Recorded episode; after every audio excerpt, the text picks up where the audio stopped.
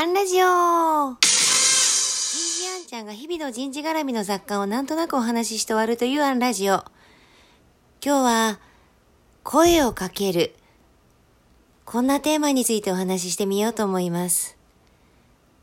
あまり人には話したことがない経験談なんですけれども、えー、私にはもう社会人となった息子がいます。そして、本当であれば、その下にもう一人子供がいました。ただ残念ながら、この世に生を受けることはできなくて、とてもとても辛い経験でした。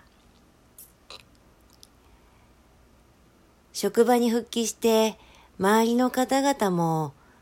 私に声をかけづらかったんでしょうね。私もおそらく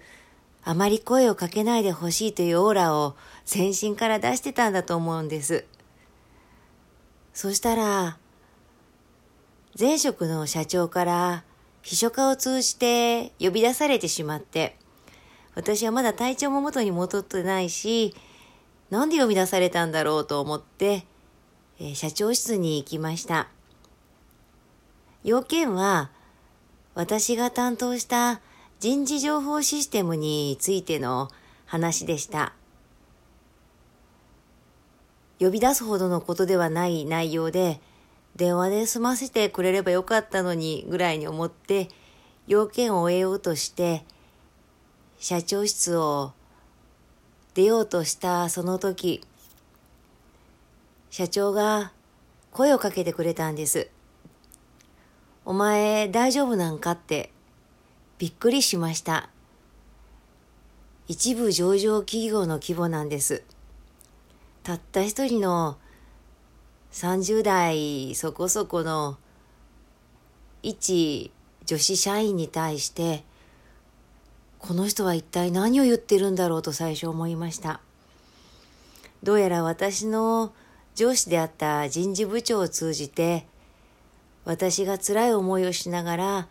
当日職場に復帰していることを耳にしたらしいんです。ただ、どう声をかけていいかわからなかったので、無理やり用事を作って社長室に呼んでくれたんだろうと思うんです。そんな方でした。一人一人の社員が調子がいい時には声をかけてくれるような人ではなかったんですが、苦しい時にはささやかにでも声をかけようとしてくれる方でした。その時私はつくづく思ったんです。ああ、苦しい時は声をかけてあげればいいんだと。腫れ物に触るように扱うんじゃなくて、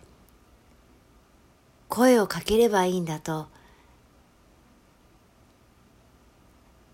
結局私はその会社を卒業させていただきましたが、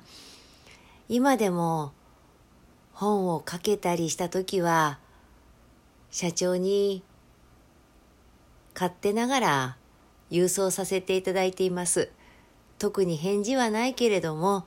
前職の人事の方に聞いたら、その私が社長にお届けした本は、なぜか人事にある本棚に並んでいるんだそうです。ちょっと思い出話になってしまいましたが、今日はここまで。次回もお楽しみに。